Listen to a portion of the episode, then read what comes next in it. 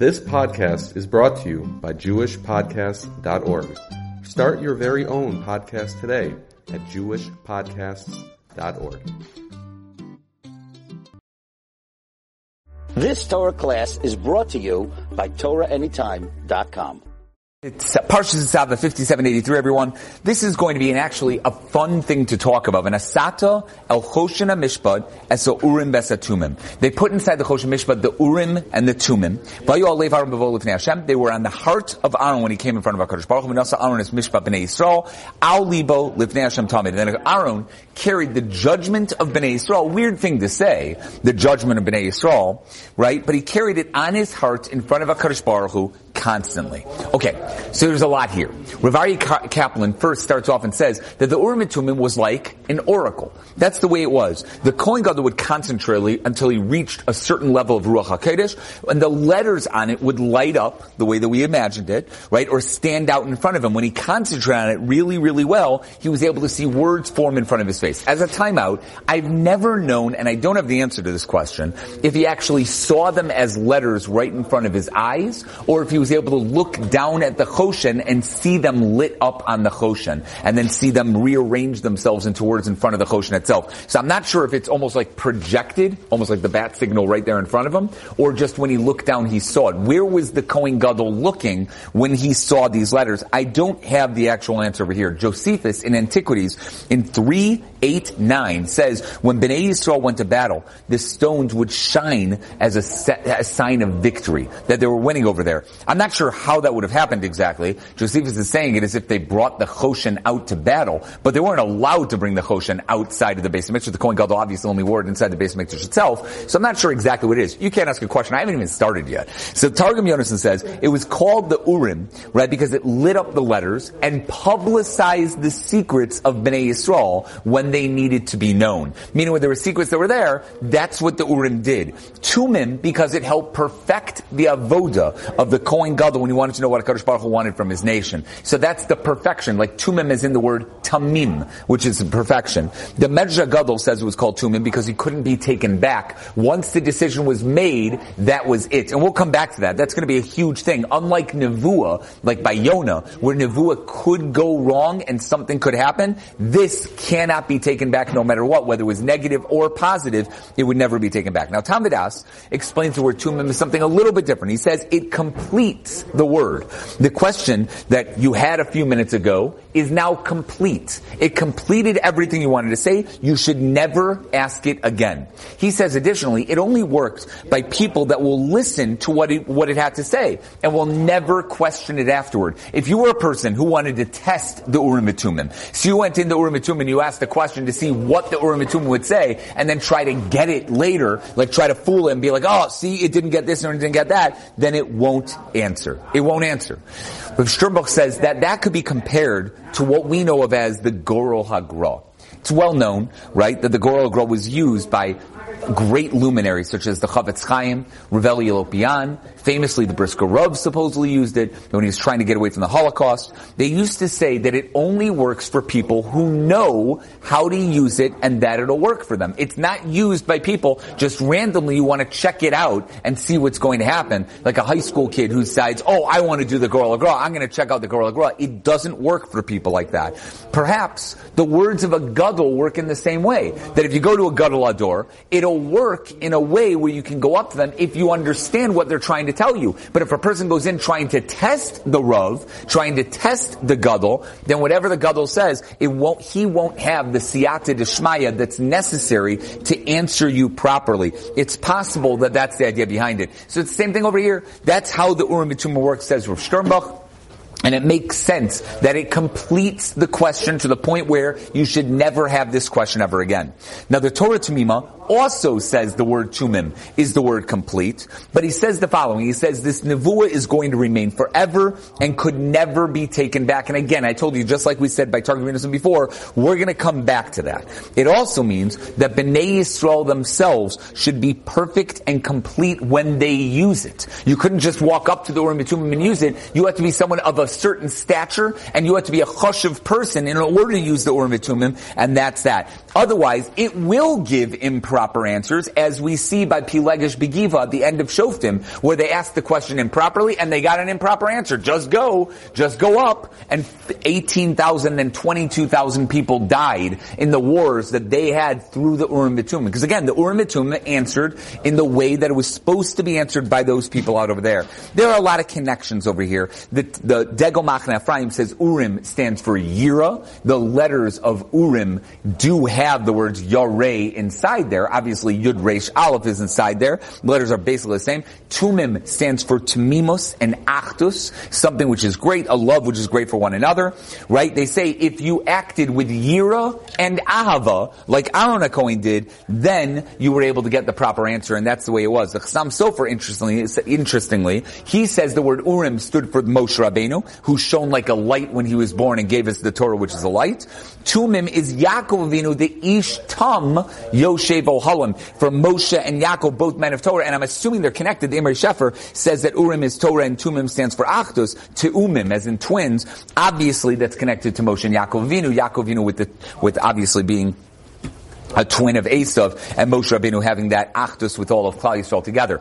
I don't know exactly what that connection is, but I'd like to work on that, and that's something I want to work on a little bit more. Tosefis Bracha Epstein also talks about it in his other sefer, right? There's something behind this. But for right now, I want to go into something different. What is the definition? What happened exactly? So Rashi says, someone, likely the Kohen Gadol, but it really could have been anybody. At times it was somebody who wasn't necessarily the Kohen Gadol, but the Kohen who was there at the time to use it, like Tzadok, who was not a officially the Kohen Gadol, but nonetheless brought the Urim Mitumim to David when Nov Ir HaKohanim was destroyed. He brought it over to David, so it, post facto, I guess he was considered the Kohen Gadol, but he wasn't officially the Kohen Gadol, right? He would write down the Shem Hameforash, the name of Hashem, and place it in the folds of the Choshen. Remember, the Choshen was a piece of cloth that had a fold on each side. So it was right there. So you open it up, you put the names of Hashem inside that fold, fold, and it was through that name that they were able to light up the different letters of the Choshen itself, the stones of the Choshen, and become perfect knowing what he needed to say. During the times of the second base of Mikdash, there was a Choshen, says Rashi. They obviously, the Kohen Gadol had to have all eight begadim. So there definitely was a Choshen, right? However, there was no Urim Betumim. When the Urim Betumim stopped working, or when they stopped using it and what they did with it, we don't know. The last time officially where the Urim Betumim was used was by David HaMelech. We don't see Shlomo HaMelech asking the Urim Betumim where, for example, where Ashmedai, king of the demons was. He doesn't ask where the Shamir worm was. He doesn't ask the Urim Betumim those questions, so it sounds like the Urim Betumim never worked after that point, after David HaMelech, but I can't prove that. We just don't see anywhere in the Malachim where they went to the Urim Betumim to ask. So it could be that it was done right then. Yeah, Shlomo it seems that it was always placed inside there, but I don't have a riot of that. It seems like it wasn't a chiyuv of the big dekuna that you needed the urim inside there. It was just an option that you could put it in, because otherwise you'd have a problem by the second base Mikdash. He's mechusser begadim. But it was an option, but I don't think they ever took it out until the point came where they said we have to hide this. And whatever point that was, whether it was Yoshia when he hid the Aron Kodesh with the Kruvim, the Kaporas, etc., or it was earlier earlier at some point after David HaMelech, I don't know, at some point that was hidden, and I don't know what that was exactly. He goes on, and Rashi says, it was this ksav that allowed it to be mishpat. It's sholo b'mishpat, the urim. Many other Rishonim say the exact same thing. This is all from the Baalei Tosfos, Rabbeinu Yoel, the Rokeach. They all say the same exact thing, that again, it was the Shemos of Hashem placed inside the Choshen itself. It was not required to be there, however, it was put inside there, and there were names of Hashem, that's what it was. The Meshech Chochmah says this is why it says the hayu al Aaron that it were they were on the heart of Aaron, not the nasa.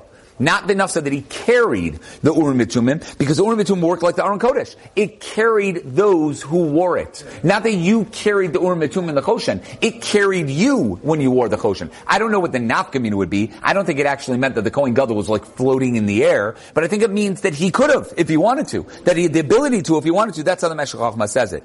The Ramban goes out a little bit further, and this is the famous Ramban over here that talks about the Urim Mitumim. He says that when they asked in the beginning of Sefer Shoftim, Mi Yale lanu.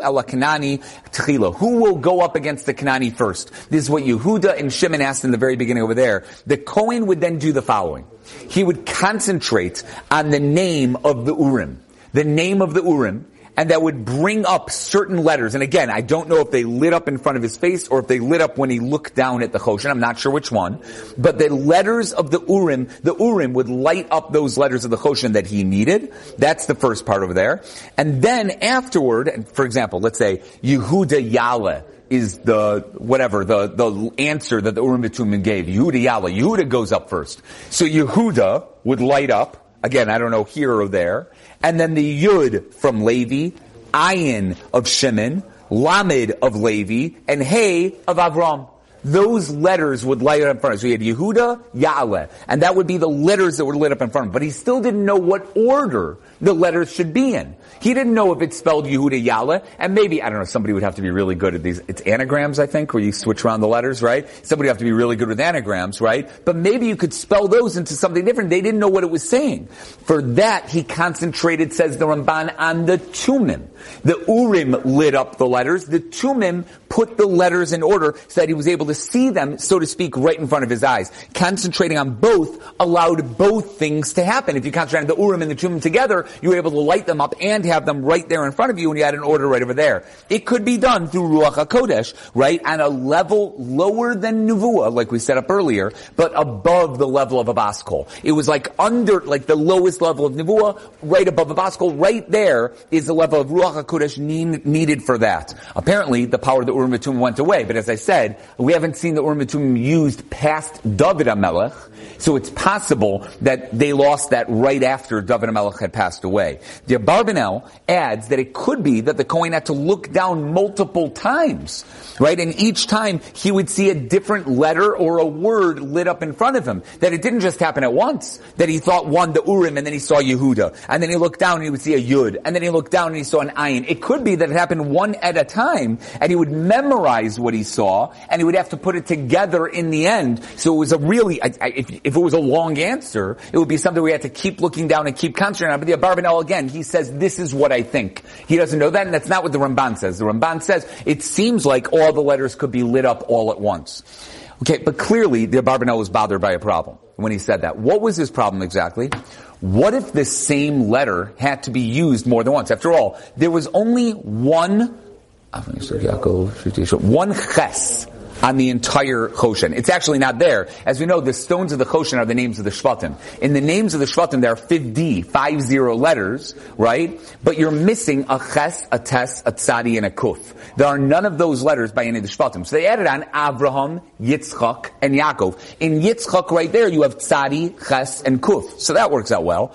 But you're still missing a Tes. So they added on Shivte Yeshurin, Shin Vav, Shin Vav, Shin Vez, Tes Yud, Yud Shin Reish Vav Nun. And that was added on. Those are the letters that were right there. So there was a test, there was everything there. But let's say you needed two tesses. Let's say you needed two chesses. The Abarbanel was bothered by that. You look down, if you need two chesses, you don't have two chesses, there's only one. So what would you do? Let's say you need another letter that had triple letters, quadruple letters, and you don't have that amount of letters. What are you supposed to do? That's why the Abarbanel says you might have had to look down multiple times to see how many letters were there because you simply didn't have all the letters available for you. I think that's what he says. However, the Degel Machne Ephraim, the Baal Shem Tov's grandson, he answers this in a completely different way, in a brilliant way. He says, every letter has miluim. So for example, an aleph is not just an aleph. An aleph is is Aleph Lamed Pei, right? A Bays is not just a Bays, it's Bays Yud Suf, right? And even those letters have more to them. And Aleph becomes Aleph, Aleph Lamed Pei.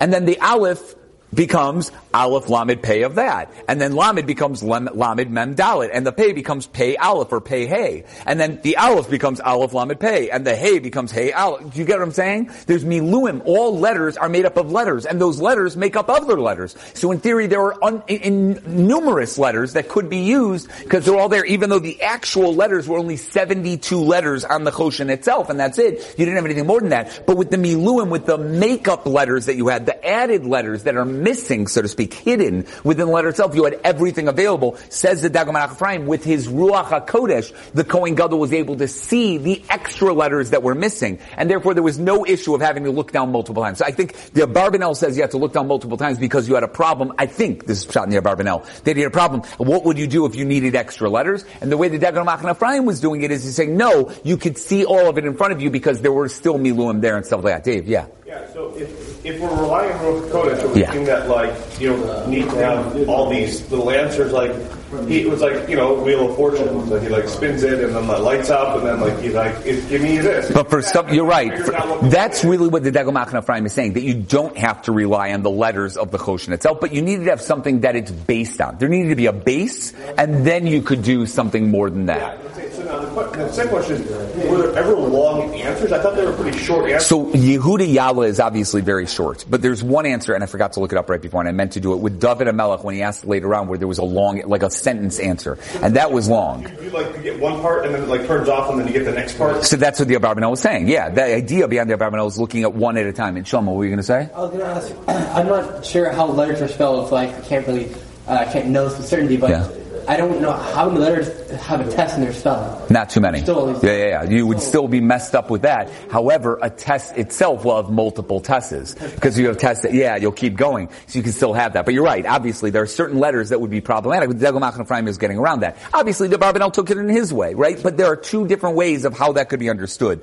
Nimi Amloes also brings the machlokes, brought down, it's an Amoraic machlokes. If the letters stuck out, they were boltos, if they were gathered together on one stone, miskabtos. That's an interesting question of itself. Maybe they didn't light up at all. They gathered together, so to speak, on one stone, so you could see it as if it's right there, over there. Of course, the Ramban just said that it was lit up, but this is another idea. The Rabbeinu Bachaya then explains the process. So how did you ask it? The Ramban doesn't talk about this, but the Rabbeinu Bachaya goes on a little bit further. He says, first, the Kohen Gadol would stand facing the Aron Kodesh, right, with the Urim Mitumim in a sense, a Choshen right there, right, the Choshen with the Urim Mitumim inside it. He would face the Aron Kodesh. Where was he? More than likely, he was standing outside, not in the Kodesh, but outside of the Kodesh, but facing where the Kodesh HaKadoshim was. That's probably where it was. He wouldn't ask too loudly, but he wouldn't think it to himself either. He would say it in a Shmona Esrei voice. In a Shmona Esrei voice, he would ask the question, and the person, the penitent, the person asking him the question, would be standing behind him. He would then wrap himself in Ruach HaKodesh, the Kohen Gadol, look at the Choshen on his chest, that's what he says, although again, it could be that it was projecting in front of him, and whatever he showed him, that's what, that's what it was. Only a king, a Din, or a rep, a Beis Din, a Gadol, I should say, or a representative of a tzibor can ask a question to the Kohen Gadol. It wasn't like anybody else could do it. It was only those three people. And it doesn't even mention, by the way, as a side note, a king, Beis Din, a Gadol, a representative of the tzibor. It doesn't say the Kohen Gadol could ask it on his own. It seems like the Kohen Gadol needed someone to be there for him to ask the question. That's what it seems like, rather than do anything different. Ellie, what were you going to ask? There's a concept of Shemona Esrei before Chana with the Kohen Gadol. No, because no, because Uh, oh, that's a good call. Actually, I don't know. I, I don't know. Yes, there's something which you have to whisper it, but not do straight out. But tefillah was not like that. Obviously, back then, back in the day, it seems tefillah was something different. Although there is a Chassam Sofer that says the opposite, that she wasn't shocked by that, she was shocked by something different. But yeah, in Pashup Shad, it seems that tefillah was all done out loud. That's what it is. Now, famously, this is the famous Vilna. Yeah, Shlomo. Uh, hold on. Very good. Hold on. With Eli, yeah. Famously, the Vilna Gaon says this Ramban helps us understand what happened between Eli and Chana. Obviously, as you just mentioned, Chana was standing by the Mishkan. She was davening and nothing was coming out of her lips, right? Or he couldn't hear anything and that's not the way they davened back then. So he assumed something was wrong. So what did he do, right? Vayachshavel Eli lishikora. That's what the wording of the pasuk is. Eli thought her to be drunk. That's the famous line right over there that he thought she was drunk. So what happened? He looked at the Urim Mitumim and saw what she was doing, asked what was she doing, and the answer he received were four letters. The four letters that lit up were Shin, Chaf, Resh, and Hey. Now he looked at that, and he didn't even bother using the Tumim, because the Urim just told him she was drunk. The Urim said she Shikora. So he said like, all right, I don't even need to bother using the tumim. So she didn't use the tumim. She just went over to her and sa- went over to her and said, what's wrong with you? How could you stand here drunk in front of the Mishkan? That's what he assumed. To which she said back, Brachos Lamed Aleph Lamed Beis, Lo adonata zeh. You're not my master when it comes to this. V'lo ruach hakodesh. You didn't have the proper ruach hakodesh. You're right with the letters of Shin Chaf Reish Hey. But if you would have used the tumim, you would have seen that I'm kisara. I'm like Sora, Sora, sorry menu. I need a baby. I haven't been able to have a child, and that's the problem. Maybe it's even Kishera. I don't know if it's Kisara or Kishera, but you read it incorrectly. You should have been, you shouldn't be Choshid B'Ksherim. You should have read it in the wrong way, and that's that. I'm sorry? It's almost hypocritical because she was was talking Yeah. uh, uh, in an undertone, and then he asked the question in an undertone. Correct. So it seems like he did exactly what it was. But again, that's tefillah versus this. This is different. It's not tefillah, and therefore it's right over there. By the way, Likutei Sichos, this is from the Lubavitcher Rebbe, says technically she was correct. He was correct. She was drunk. She was drunk in her tefillah. So the shikora also applied. He took it as a bad thing that she's drunk, and it was a bad thing, but it wasn't. She was dr- she was drinking in the fact that she couldn't stop davening. She was davening with such concentration she didn't know what she was doing. She didn't even realize she was so drunk in her tefillah in that way. Technically, all three explanations of kisara, kishera, or shikora were all correct. But one might ask, as you just did Shlomo before, aren't you only allowed to use the urim v'tumim for a big question asked by a king or asked by a Din or asked by somebody who's a representative of the Tzibor, why in the world was he allowed to ask the question himself? Eli can't use the Urim and Tumim for some random reason. And was, was Chana that important that he had to ask the question? He didn't even know who she was, obviously. So was that so important that he had to do it? Why did Eli use it? And it could be it's based on the Ramban above.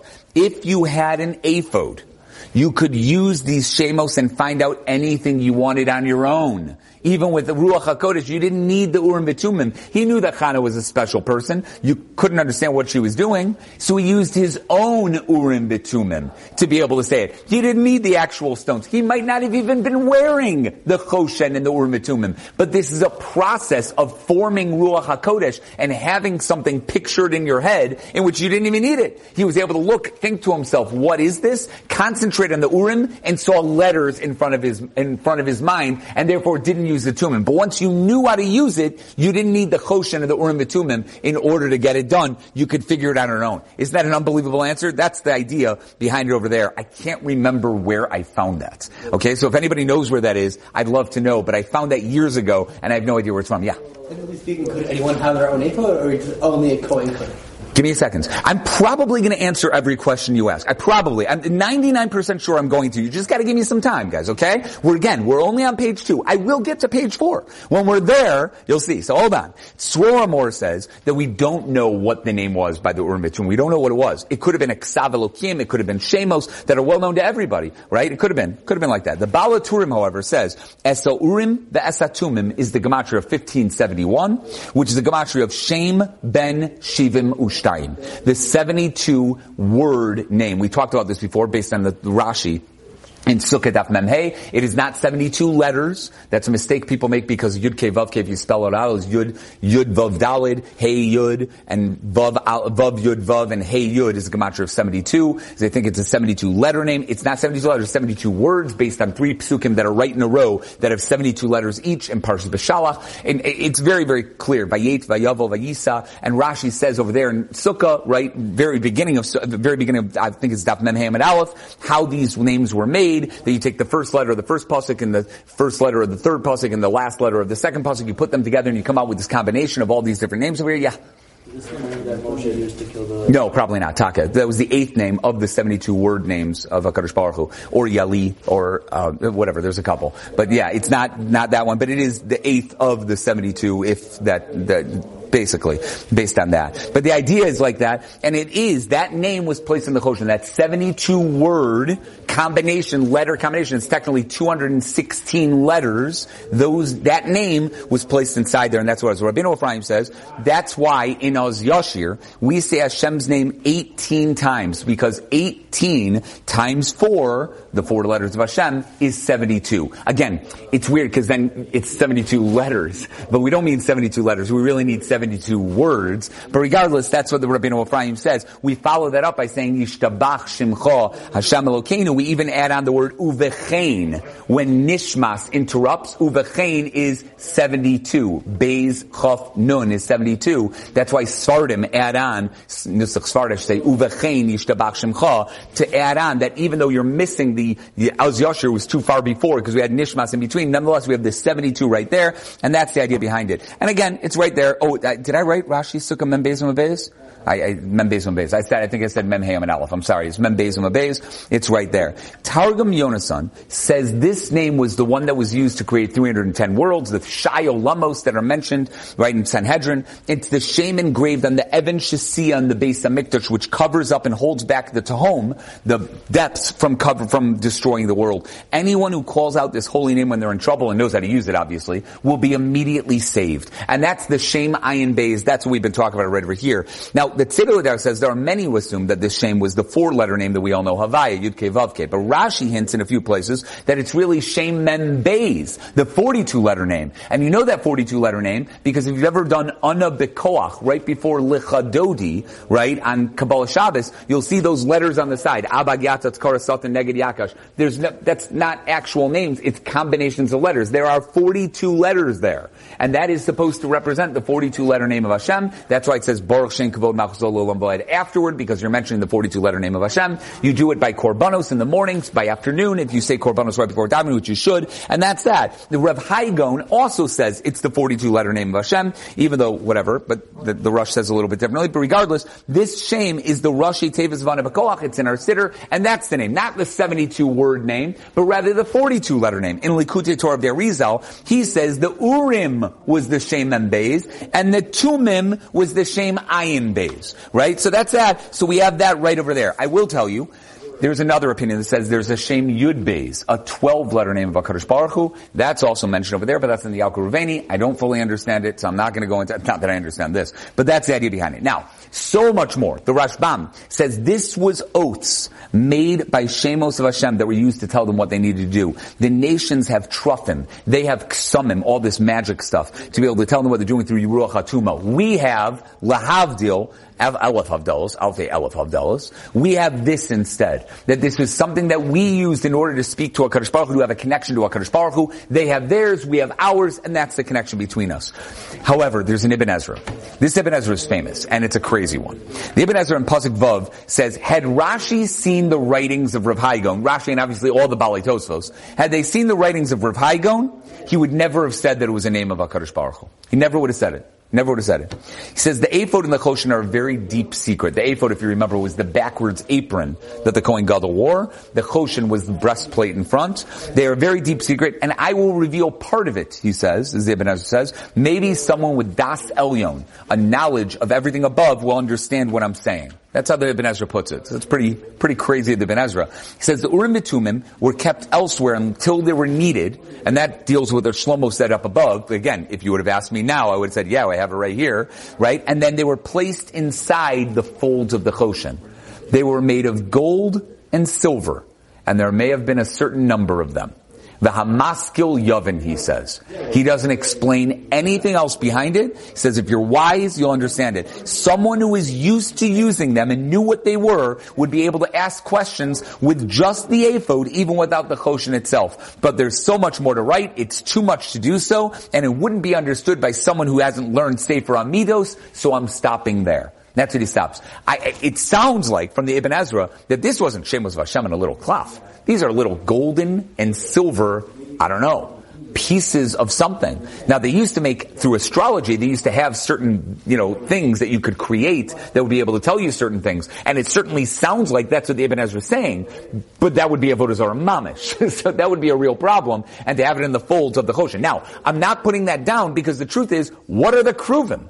The Kruvim were golden statues in which a Kadosh Baruch Hu's voice came out from, from the Aron Kodesh, and obviously that's from the Torah. That's something different. If the Urim Vitumim are something that was made to be able to put inside the Choshen, I'm not putting that past because the base of Mikdash was totally different than anything else that we know. So I would never chas v'shalom ever say like this would be something that's inappropriate. But it is a very strange answer. But again, he says Vamasko Yavin. I'm not a wise guy, so I have absolutely no idea what he means. However, the Ramban, that's a different story. So the Ramban says that this sounds like the Ibn Ezra thought that the Urim Vitumim were tsuros, made by astrologers to understand what people were asking, using the powers of the heavens to answer different questions. That's what it sounds like. The Ramban says this, not me. That's what it sounds like from the Ibn Ezra. He uses the words, velo omar klum. He hasn't said anything. That's what he says about the Ibn Ezra. Later he says that he saw what Rav Hai Gaon says, and the Ibn Ezra messed it up. That's not what Rav Hai Gaon means. That's harsh as anything. Okay, and he says something else entirely. The proof that Rashi is correct, he says, is that there's no Maisa Umnus mentioned. No, no tradesman. It's not like it's a trade, something you have to make in order to make the Urim Tumim. All it says is you make the Urim Tumim. If it's not Shemos of Hashem, then you have to make something. So tell us what to make. It doesn't tell you what it is. So that seems very, very strange. It sounds like there's no Valsisa, there's no anything like that, so it doesn't sound like that. Even though there are other things that we don't know exactly how to make. For example, the ephod.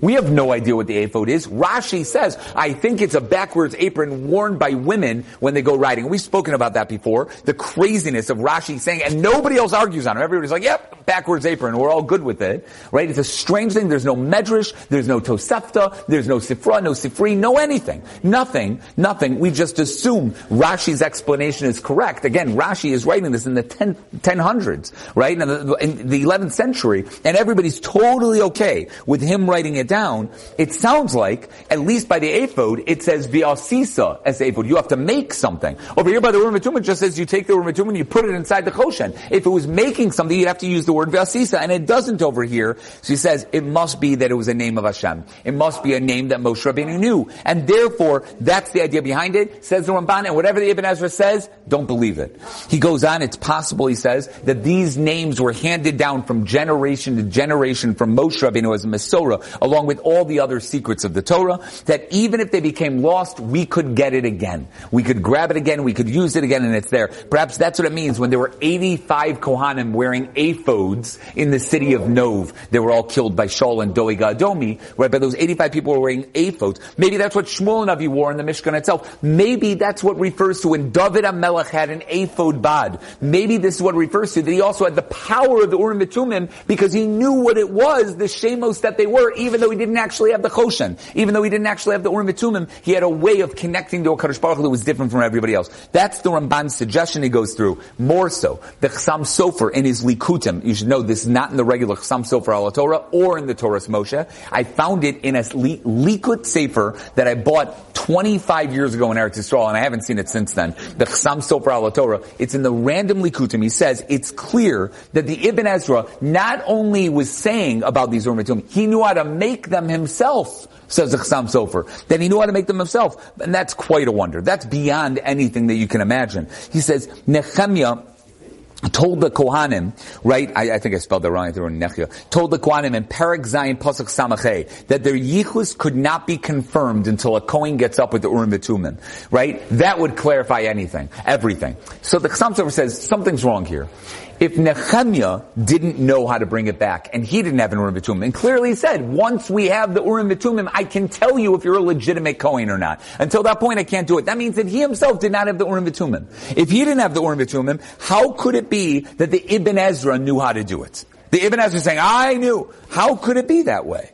Right? I, obviously, there's something off because we know what the Shem Hashem is. Maybe it means that if it's a Shem Hashem, we don't know how to use it. We don't know how to use it. But for the Ibn Ezra, he says, to claim that he knew what it was, not only knew what it was, but he was able to make it himself, seemingly, the way the Chassam Sofer is saying it over here, that seems to be unbelievable. So whatever he goes, he goes on, he says, the Urim being the Shem Hashem makes more sense to me. I haven't found any other Rishonim. I looked as many Rishonim as I could. Nobody else says like the Ibn Ezra. Nobody else quotes the Ibn Ezra unless they're coming to argue with him. The Baalei Tosfos seem to argue with him a lot. But that's an unbelievable answer over here. Okay, going on.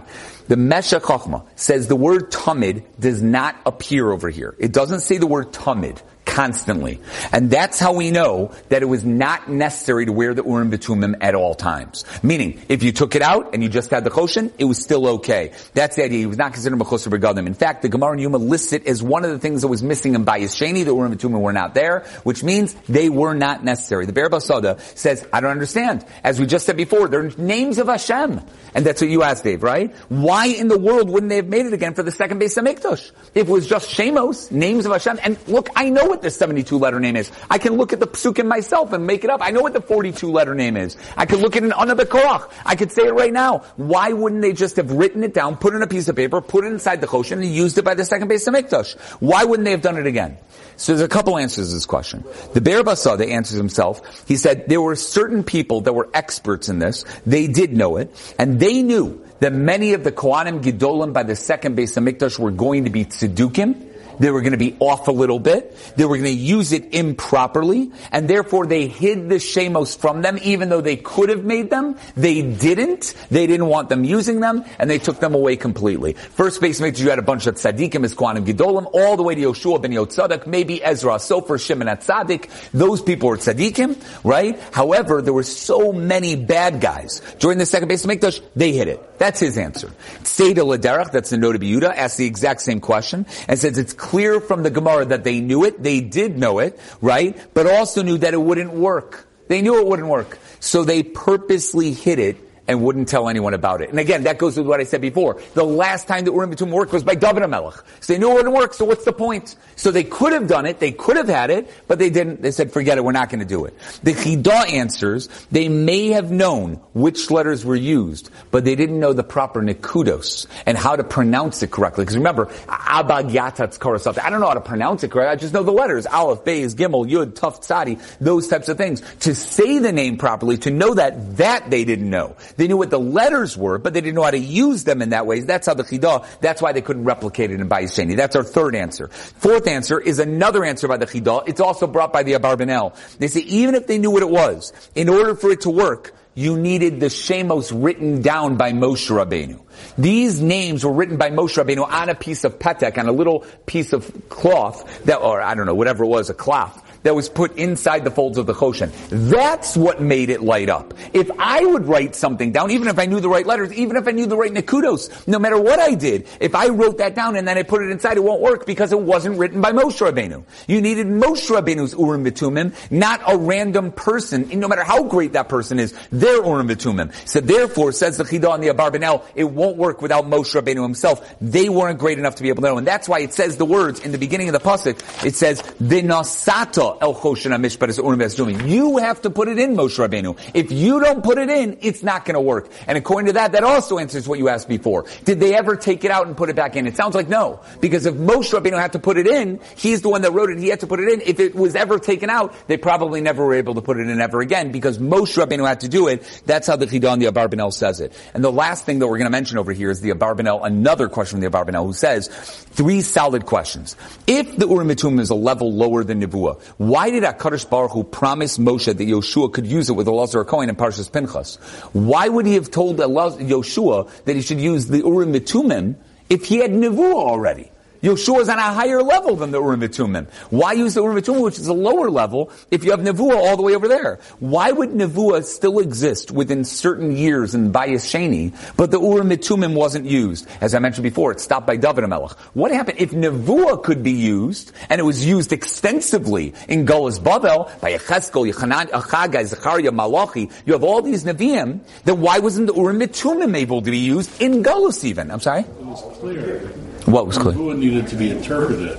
The Urim was exact. They gave you the letter. That's true, but it's still considered a lower level than Nevuah, as we said before. So that's the Abravanel's question. If it's a lower level, then it's a lower, if you say it's a higher level, fine, fine. But it's not a higher level, it's a lower level, even though the answer clear, was supposed to be clear. And the third one is, would Moshe have to be involved with this if the Nevuah was so much, his Nevuah was so much higher than the level of Ruach HaKodesh? Why would Moshe have to be involved at all? I, again, it's so much lower, isn't it? And he answers, this is the idea, and it's similar to what Eli was saying. Not every Navi received a Nevuah whenever they wanted to. Moshe Rabbeinu got it whenever he wanted to, but not every Navi was able to get that. If a Navi wanted a Nevuah, sometimes they got it, sometimes they wouldn't. It was available for them, for them to be able to get it, but not always. Yoshua would not always be able to get a Nevuah. He couldn't just reach up and say, HaKadosh Baruch Hu, I want to know something, and Hashem would answer him. So if you needed a Nevuah, and you weren't getting a Nevuah, that's what the Urim Bitumim was for. The Urim Bitumim was there and available at any point in time. And it did. It gave you a clear answer. But the main point is, is that it was available constantly. That's what made it so great. That's what made it, a, and it was immediate use. That was the idea. Therefore, Yoshua, if you need help, go to the Urim Bitumim. Moshe Rabbeinu, put your power into it. Your power is not the level of Nevuah. Your level of Nevuah is way higher. But it's the ability to speak to a Baruch Hu at any point when you needed it. And that's the idea behind it. And that's why it wasn't used by the second base of Mikdash. They weren't promised. They could be promised the Nevuah, which would come when Hashem wanted them to know something, but the level of Ruach HaKodesh at any point and any time, whenever you needed something, just ask, that they couldn't get. That's the idea behind it. And the idea is, the Oznaim Torah gives our final answer, right, and that is that Nevuah can be unclear and also could be Choseres, as you mentioned, but it could also go back. If there's a bad Nevuah, it could go back and it might not happen. That's like Yonah's proclamation in Nineveh. The Urim Bitumim always came true, as we mentioned before, and that's the difference, and that's why it had to be used at certain times. Now, I'm not, I, am going to stop right here in and of itself. There are other opinions of what the Urim Bitumim are, but it's late already. There's Rishonim, there are other people involved. So I'm going to stop right here, but just know there's so many crazy opinions about what the Bitumim were, and it's not what we think it is. I'm going to try to make an addendum to this a little bit later, just a five minute quick thing that goes to the other opinions on the Bitumim. It's just unbelievable what happened over here. Shkoyach, everybody. I'll stop that. Have a great Shabbos. You've just experienced another Torah class brought to you by TorahAnytime.com.